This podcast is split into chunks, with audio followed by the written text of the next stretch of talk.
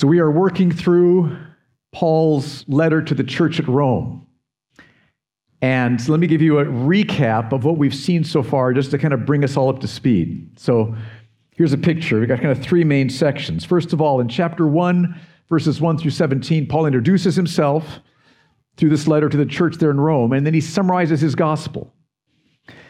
Summary is that by trusting Jesus, we can be completely forgiven for our sins and restored into the joy of knowing God now and forever. Summary of the gospel. Then Paul wants to dig deeper, though, not just summary is not going to do. Let's dig deeper into this. And so in chapter 1, verse 18 through chapter 3, verse 20, Paul explains why the gospel is so important. Why is this good news so crucial? And the reason is because we've all sinned, we all face God's wrath, and there's nothing that we can do to save ourselves. We are lost and we need a Savior. That's the bad news. Chapter 1, verse 18 through chapter 3, verse 20. Here's the good news then. Chapter 3, verse 21 through chapter 4, verse 25. In amazing love and compassion, God sent his son Jesus to pay for the sins of all who trust him. And because of Jesus' death, God counts our undeserving faith as perfect righteousness. A perfect righteousness that covers our entire lives. Our undeserving faith is counted as perfect righteousness. Amazing salvation that God's done. That brings us to chapter 5. Last week, Aaron powerfully taught us Romans chapter 5, verses 1 through 5. This week's passage, verses 6 through 11, continues the same theme. So I need to review what we covered last week. So I'll be up to speed, and then we head into the, the new section for this morning. So, as Aaron showed us last week, in chapter 5, Paul starts off explaining here's what's true for all those who are trusting Christ and have been justified through faith in him. Here's, here's what's true for you beautiful things that are true for you because you're trusting Christ. First of all, we have peace with God. Romans chapter 5, verse 1. Therefore, since we have been justified by faith, we have peace with God through our Lord Jesus Christ. So no longer do you look up to God and see and feel wrath, which is what was happening before we were saved. Now there's peace, sweet peace love, intimacy, peace. It's beautiful. You have peace with God. What a precious gift Jesus has given to us. Second, we rejoice in hope of the glory of God. That's Romans chapter 5 verse 2. Through him, through Christ, we've also obtained access by faith into this grace in which we stand, and we rejoice in hope of the glory of God. The only joy that will fully satisfy us is the joy that God created us for, which is beholding His glory in Christ, seeing His love, seeing His beauty, seeing His majesty, power, wisdom, knowledge, compassion, all displayed in Christ. That's God's glory in Christ. And saved people are full of joy in beholding God's glory, anticipating the hope that we're going to have in heaven of being face to face with God in all of his glory. That's us. Third, this is challenging. We rejoice in our sufferings. Verses 3 and 4. Not only that, but we rejoice in our sufferings, knowing that suffering produces endurance, and endurance produces character, and character produces hope. The Bible is clear that followers of Jesus all suffer. Very clear on that point. There will be disappointments, sickness, heartbreak, setbacks, persecution. Every follower of Jesus will suffer. Jesus promises that. But we can and should rejoice in our sufferings because suffering produces endurance, and endurance produces character, and character produces hope. Now, what does that look like in real life? Let me give you an example.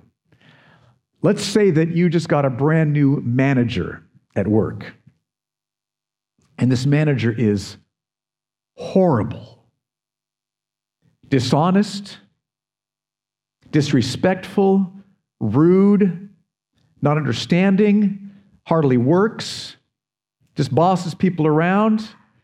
It's a terrible manager that you've gotten. Brand new, there he is, and there you are. Suffering. That would be a terrible thing, wouldn't it, if that were to happen? But Paul says that because we've been justified by faith, fully forgiven by God, have peace with God, because of this, we can and should rejoice in our sufferings, like having this terrible, demanding, unfair boss. Now, how's that possible to rejoice in that situation?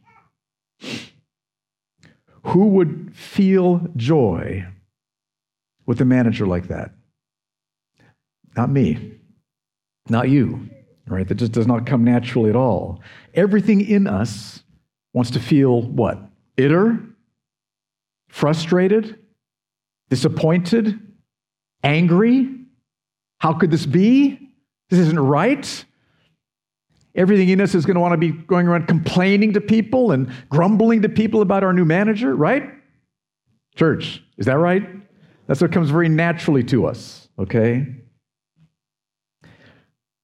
But we've been justified by faith. There's peace with God. We know because of that that God is for us. Changes everything. He's in complete control of who your manager is or isn't. And he's promised to use every situation, including the sufferings and the trials, to bring you even more joy in him. He's promised that. And he has said that he will strengthen your faith so you can believe those promises when you're in the midst of suffering. We need his help for that, don't we? I need his help desperately. And he promises to strengthen our faith so we can believe his promises. So, what do we do? Oh, Lord, this is hard. So we pray. We ask for his help. I'm bitter. I'm angry. I'm frustrated. Help me to trust you. Bring peace to me. Fill me with joy. Help me. Strengthen me. Come and meet me. And then we open up this, the Bible. We open up the scriptures. And we pray over the promises that God gives. Because we don't always believe those promises. But if we open up the Bible and pray over them, God will strengthen us. As we do that, we will start to feel God's help coming into our hearts, sensing our faith rising, our faith increasing, our faith being encouraged. That's what will happen. And so, even though it's hard, and it's hard, we are trusting his promises. It's hard, and we're trusting. And see, that produces what? Endurance. When you're going through something hard and you keep going, endurance grows. I thought about like Iron Man competitions, or are there Iron Woman competitions? Endurance is what that's all about, right? So spiritually, we're becoming iron men and iron women. Our endurance is growing. Suffering produces endurance. That's what Paul says. And as you keep trusting and enduring, what happens is that endurance will produce character.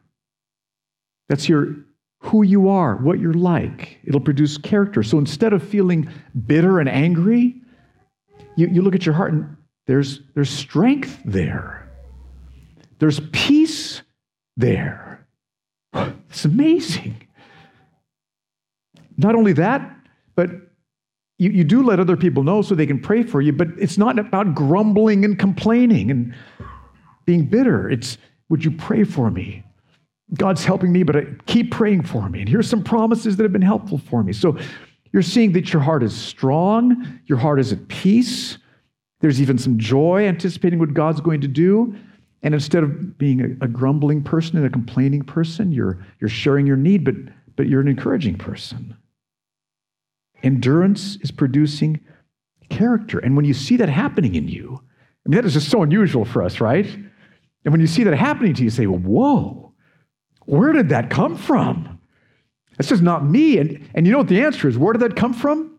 It came from your salvation, it came from Jesus filling you, strengthening you, changing you. Jesus' love is at work in your heart. And because you see that character, you think, that makes me know I, really am saved. That character shows that i am being changed. I'm not perfect, I'm not sinless, but I am being changed. And so that character shows all the more you are saved. You have increased joyful assurance of salvation, so you know for sure you're going to be in, in heaven. And that's how character produces hope the joyful assurance yes, I am saved. Look at my heart's change. This is beautiful. So, suffering produces endurance, endurance produces character, and character produces hope. And it's that hope, that hope is the basis of what carries us through so we can rejoice through suffering. It's hope that fuels the joy in suffering, hope of heaven ultimately, which is what Paul's talking about here. That will fuel your joy. If we struggle with suffering, which we all do from time to time, having endurance produce character, produce hope, will give us that joy as we anticipate heaven, the glory of God. So it all rests on hope. And then look at what Paul says in verse 5. And hope does not put us to shame because God's love has been poured into our hearts through the Holy Spirit who's been given to us. At this point, Paul anticipates a question. It's all resting on hope, where we're seeing that. But what if that hope puts me to shame? What if that hope disappoints me? In other words, what if it turns out that I'm not really saved at all? I, I show up at heaven and God says, Sorry, or even more frightening, shocking thought what if I die and there is no God? There is no glory of God that makes all my sufferings worth it. What if this hope puts me to shame in some way? It's a fair question. You may be having that question. Remember, our joy in suffering is resting on that hope of heaven. What if that hope fails me? Paul anticipates that question. And Paul gives two answers to that. One we saw last week as Aaron was preaching. It's that God has poured his love into our hearts by the Holy Spirit. When God saves us, he gives us an actual experience of his love. We feel his very love pouring into our hearts. Notice that Paul's assuming that all of his readers would be nodding. That's right, that's what happened. God poured his love into our hearts by the Holy Spirit. You're right, Paul. It's exactly what we experienced. Now, this is different than just believing that God loves you. I mean, that's important. That's the foundation. Our feelings can go up and down. This is the foundation. But in addition to knowing that God loves you, God gives us times where we feel His very love for us. He's, he's loving me, He's here, loving me. And what does that do for our hope? It does everything for our hope. God's real. This love is so beautiful and so strong. This is God's love. And He loves me. That means I'm saved, I'm forgiven. So God's real, I'm saved, and this love is so beautiful and so glorious. If, if I can be with this loving God who has this kind of love forever, it'll be worth all the suffering. And so having God pour His love into our hearts persuades us, convinces us, assures us that that hope will not put us to shame. It will not disappoint us. Do you see how that works? Now, just one side note. Let's be clear that this love that God pours into our hearts is not constant. I mean, it is nowhere near constant for me. I know that by experience. Um, but He gives us times where we experience that. And then there's times where we don't, right? Come on. Okay. Yes, that's how it is. In heaven, no, no, no. Face to face, forever, permanent, constant. Bring it. Now, Okay, and so we have times. And so, what I want to encourage you to do, let's be praying for each of us individually and for us as a church, but let's ask God, Lord, pour out more of that love upon us. Pour out more. Are you, are you pressing in to experience that love? That's a whole other topic we'll talk about sometime. But that's the first reason Paul gives us for why hope does not put us to shame. But there's a second reason, and this brings us into today's passage. Okay? Second way we know this hope is real verses 6 through 11.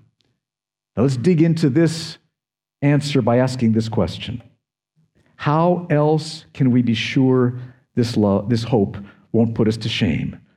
Paul tells us in verses 6 through 8. Let's read those again. For while we were still weak, at the right time Christ died for the ungodly.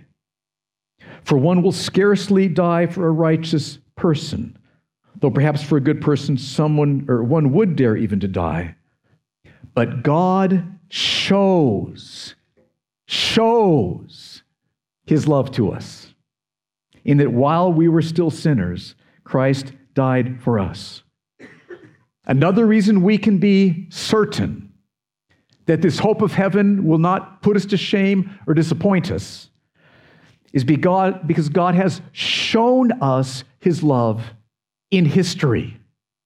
He's shown it to us. So we not only have times where we feel God's actual love in our hearts, we have seen God's love in history.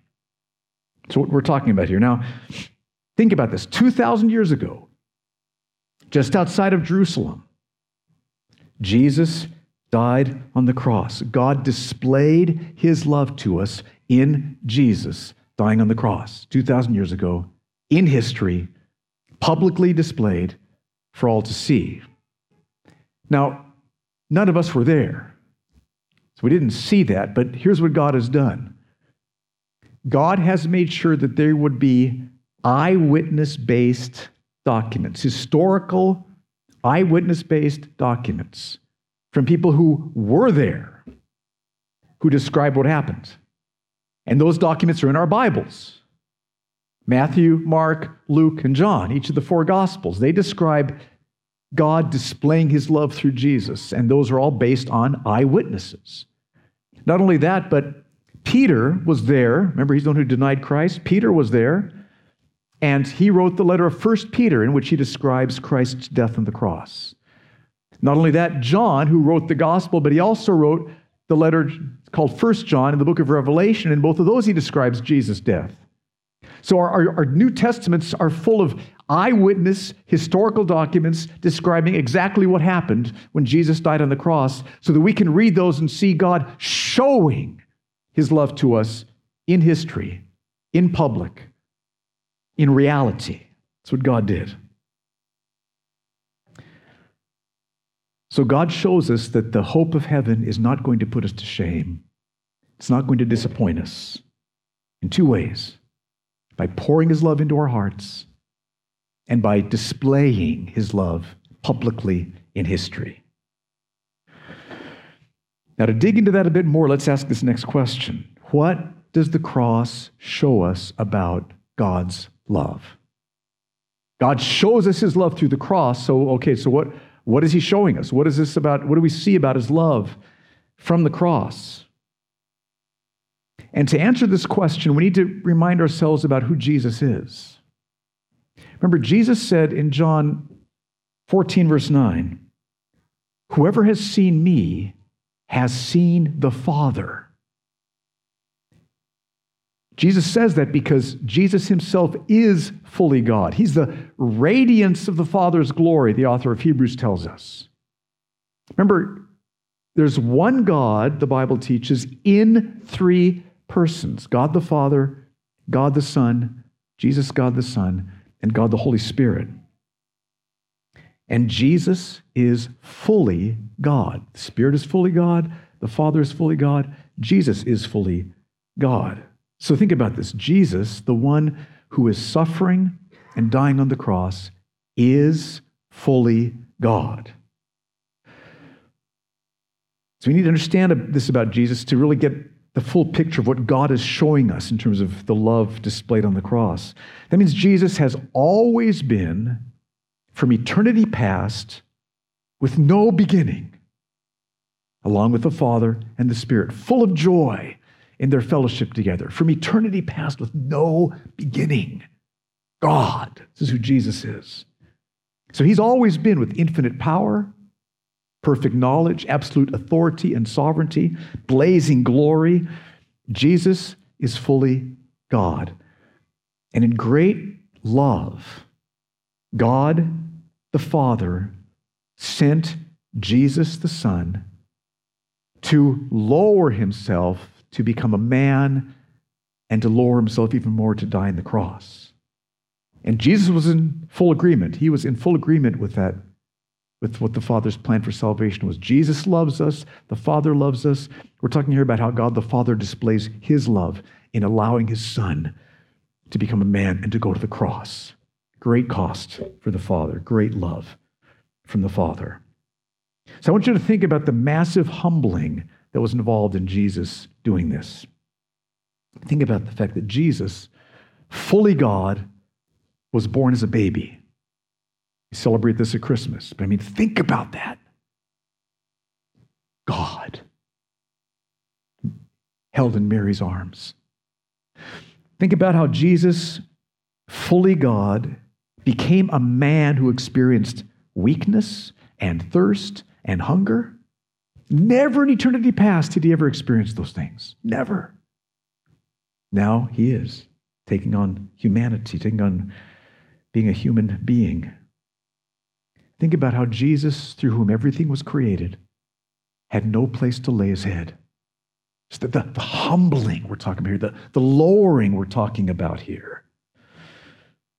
Jesus, who was sinless, perfect God, was accused of being a drunkard, a glutton, a deceiver, of being demon possessed. Just the, the humbling he experienced. Jesus, who deserves all praise and glory forever, was betrayed by one of his own disciples. One of his own disciples turned his back on him, sold him out. The shame of that. Jesus, fully God, sweat drops of blood the night before the cross as he anticipated what he would face the next day. Fully God, sweating drops of blood, drops like blood. Jesus is the one to whom one day every knee will bow. Every knee. Some joyfully and willingly, some angrily and rebelliously. But every knee will bow toward Jesus. And the one to whom every knee one day will bow was blindfolded and was beaten and was spat upon and was mocked. Are, are, are, you seeing the, the lowering, the humility, the humiliation that Jesus experienced? And then, as you know, Jesus experienced the 39 lashes, which was one less than the Roman soldiers thought would kill someone. And he was nailed hands nailed, feet nailed to the cross, which was the worst form of execution the Romans could come up with. And he hung there in unimaginable agony for hours. But worse than that, far worse than that, is that Jesus, who for eternity had only known joy and love in the fellowship of the Father and the Spirit, now on the cross, and, and there's mystery here, but now he is having the wrath poured out upon him that we deserve for our sins. The infinite wrath that we deserve poured out upon Jesus. That's what happened on the cross. Now, that's Jesus' love being displayed. We're, we're used to thinking about that, but also this is the Father's love being displayed. If you've seen me, you've seen the Father. This is the Father. God shows his love for us, in that while we were still sinners, Christ died for us. Think of the love of the Father. He did not spare his own son, Paul tells us in Romans chapter 8, but delivered him up for us all, his son, whom he loves, Jesus, sending him to the cross to suffer on the cross, to die on the cross. So, in all of this, God is showing us his love in history, publicly, eyewitnessed, for all to see. God is showing us his love.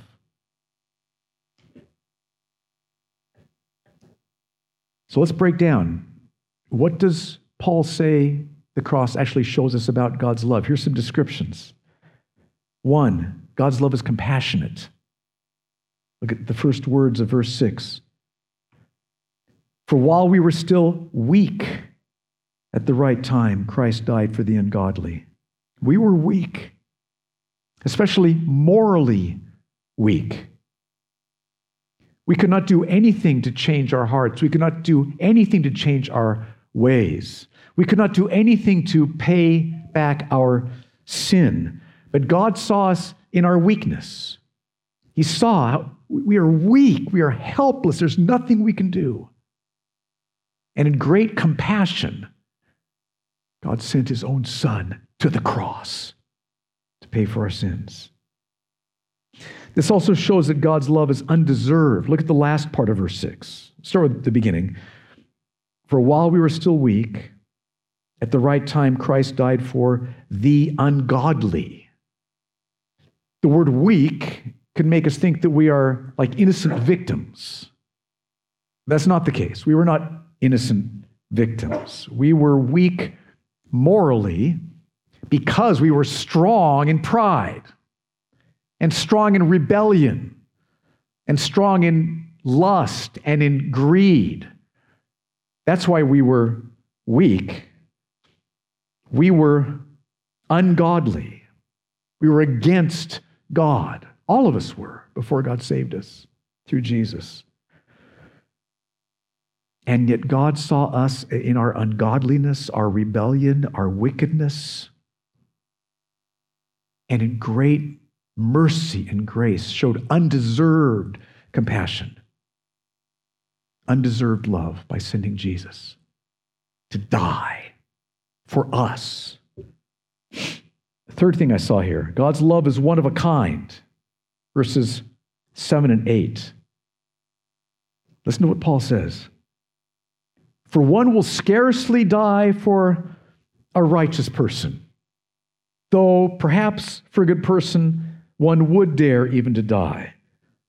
But God shows his love for us in that while we were still sinners, Christ died for us. See, most people would never die for another person. A tiny few might be willing to die like a soldier for a fellow soldier in battle. We hear stories of that. Or for a loved one or for a family member. A tiny few would be willing to do that.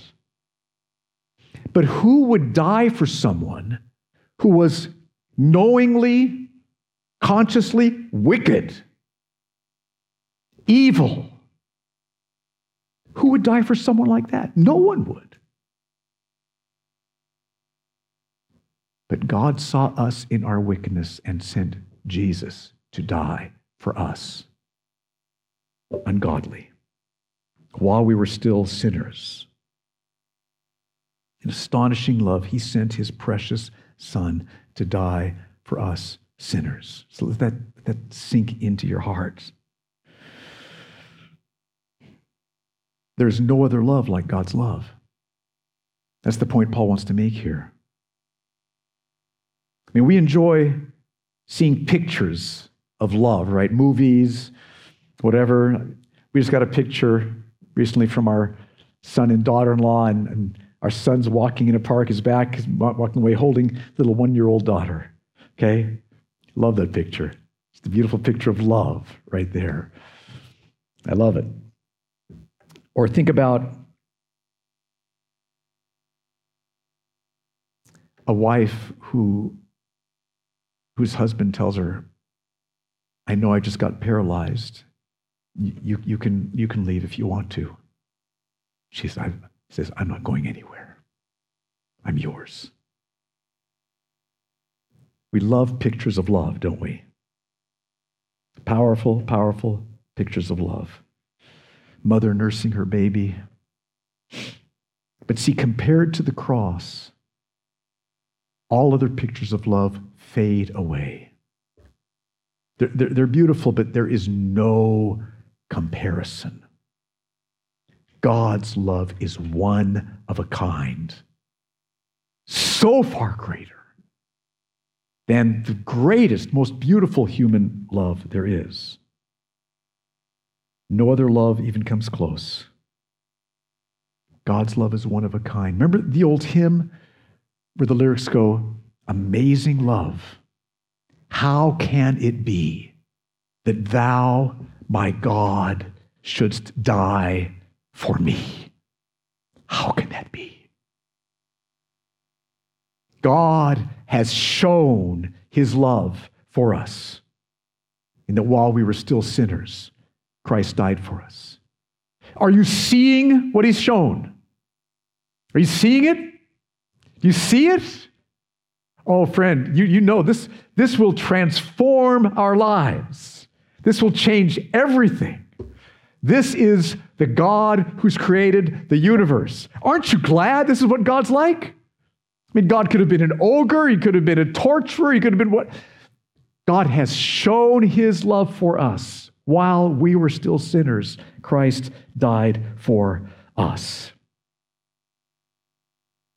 One other aspect of God's love shown here God's love is unstoppable. This is really crucial for hope. You'll see why in a moment. In verses 9 and 10, the point Paul is making here is that since God has done the hardest thing, paying for our sins by sending his son to the cross, the hardest thing, it's easy for God to take those saved people and make sure we all make it to heaven. That's easy. He's done the hardest thing sending his son to the cross. And so the easiest thing will surely happen. Verse 9 Since therefore we have now been justified by his blood, there's the hardest thing. Much more shall we be saved by him from the wrath of God. Surely, future salvation, not being cast into hell, that's easy because the cross has happened. My son has died to pay for sin. That's easy once the cross happened. And then verse 10 For if while we were enemies, we were reconciled to God by the death of his son. Now that, wow, we were enemies. Our sin had made God wrathful against us, and our sin was making us angry against God. We were enemies. And God reconciled these enemies, himself to us, us to himself, through Jesus' death on the cross. The hardest thing. Much more, now that we are reconciled, shall we be saved by his life. Easier.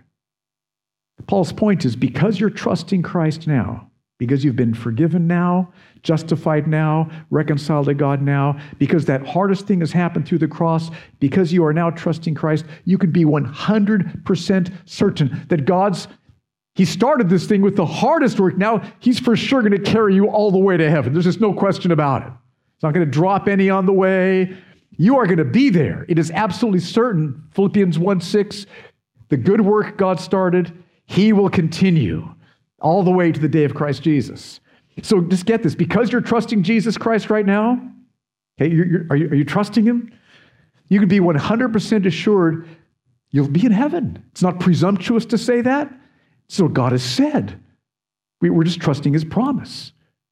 God's love is unstoppable. What he started with the difficult work of the cross, he will not stop. He'll never stop it. I was going to say he won't stop until, no, he, it'll never stop. It's unstoppable forever.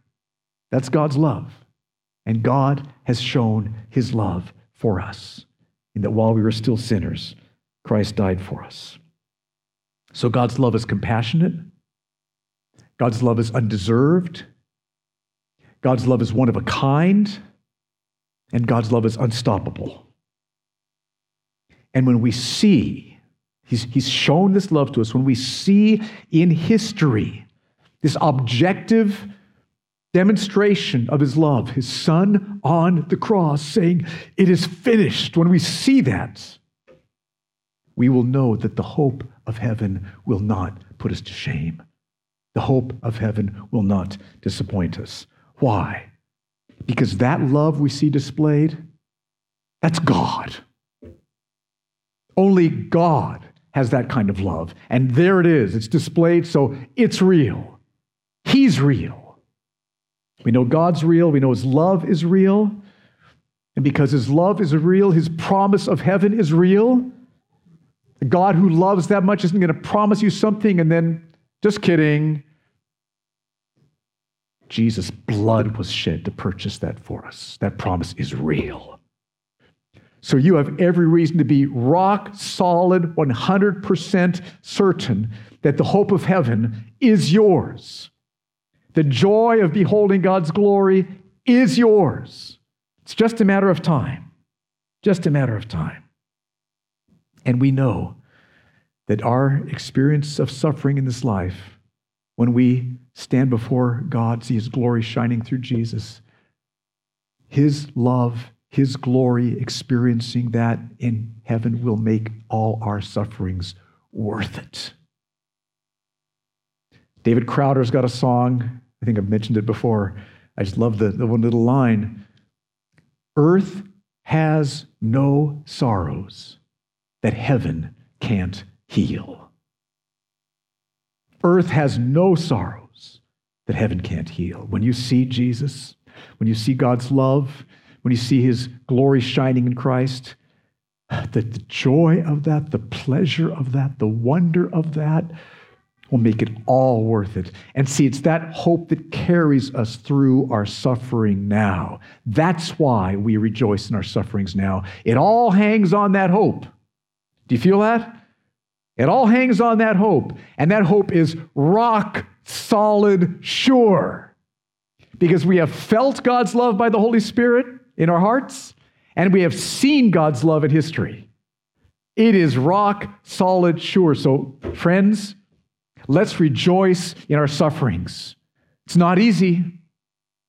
That joy will be through tears many times. It can be heartbreaking, the sufferings that our brothers and sisters go through. But let's rejoice in those because suffering produces endurance, and endurance produces character, and character is going to assure us even more that we're going to be there in heaven. And so we'll be rejoicing in our sufferings because of that. That's what Paul is saying here.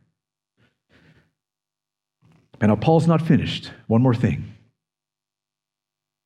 He doesn't want us thinking that this is just all about the future. He wants to remind us of what we have right now, what we have in God right now. What does Paul remind us we have right now? Let's raise that question. And the answer is in verse 11. He kind of brings us back home here. Okay, now, now back to now. What do we have now? Verse 11. More than that, we also rejoice in God through our Lord Jesus Christ, through whom we have now received reconciliation. We're not just waiting for a joy that'll be out there in the future. Won't that be wonderful? It is waiting out there in the future, and it will be wonderful. But we have amazing joy in God now. We've been reconciled to God now. You and God are, are like this, right? You can know Him, love Him, trust Him, talk to Him, worship Him, glorify Him, follow Him. You are reconciled to God now. This is beautiful. So let me apply this in two different ways, just in closing here. First of all, for those of you who are not yet trusting Jesus, we are glad you're here.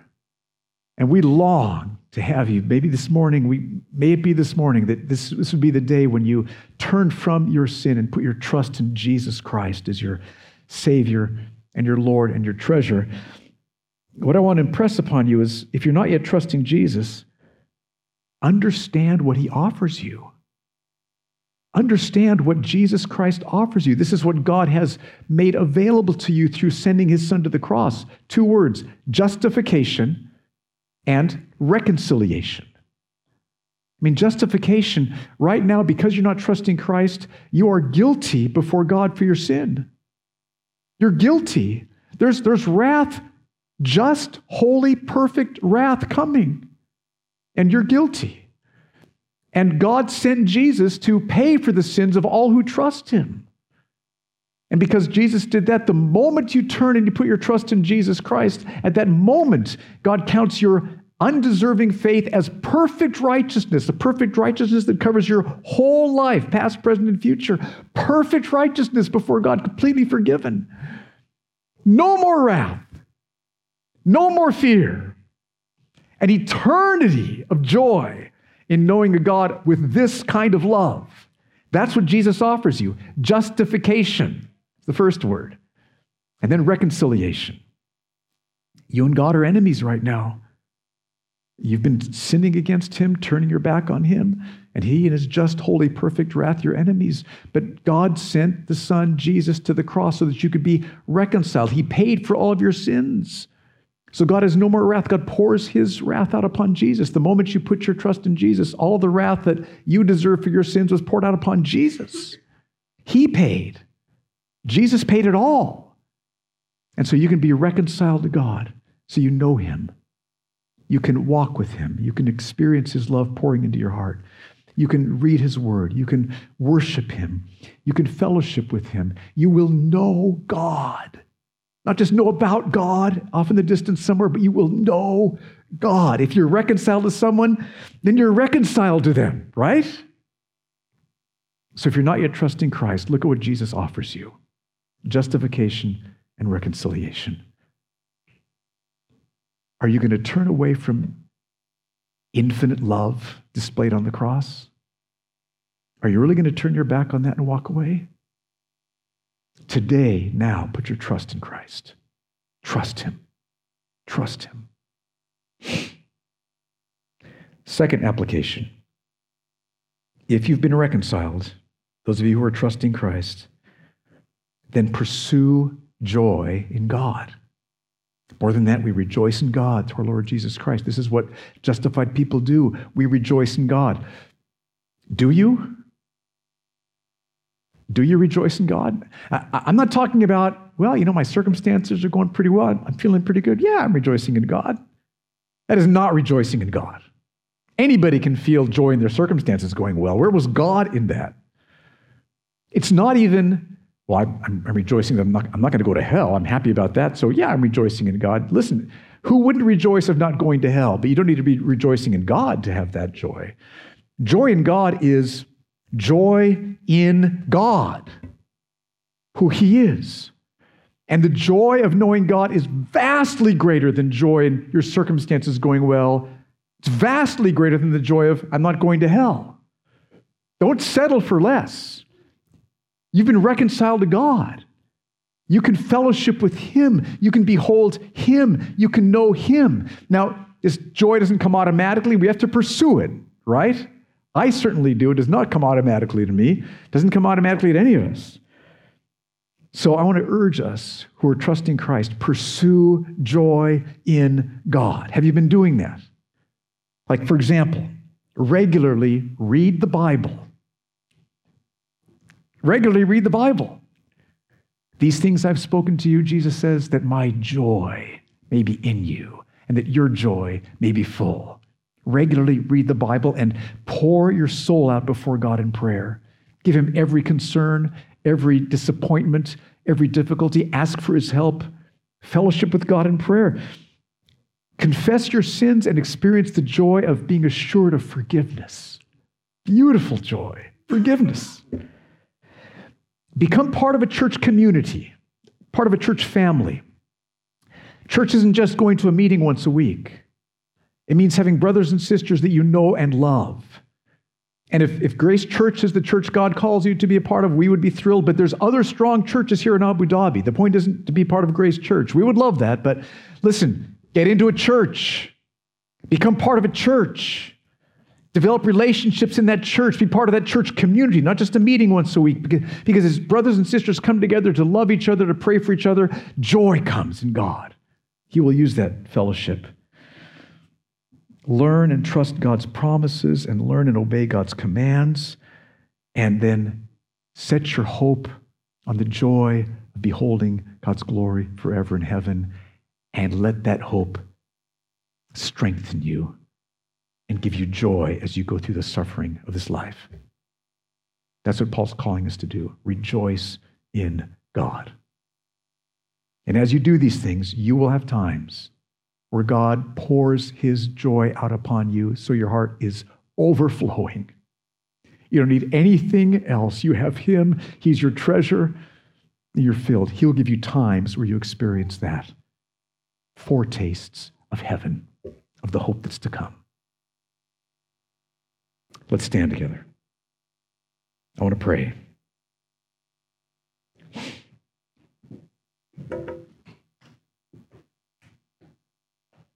Father, I pray that you would touch those who are not yet trusting Christ and let them see your love displayed in the cross now. Let them see it. Don't let Satan distract them or confuse them. Let them see and let them trust and be saved. And Lord, those of us who are trusting Christ, let us see your love, to see that this hope will never disappoint, it will not put us to shame. So we are rejoicing in you and we are rejoicing in our sufferings for your sake. In Jesus' name, amen.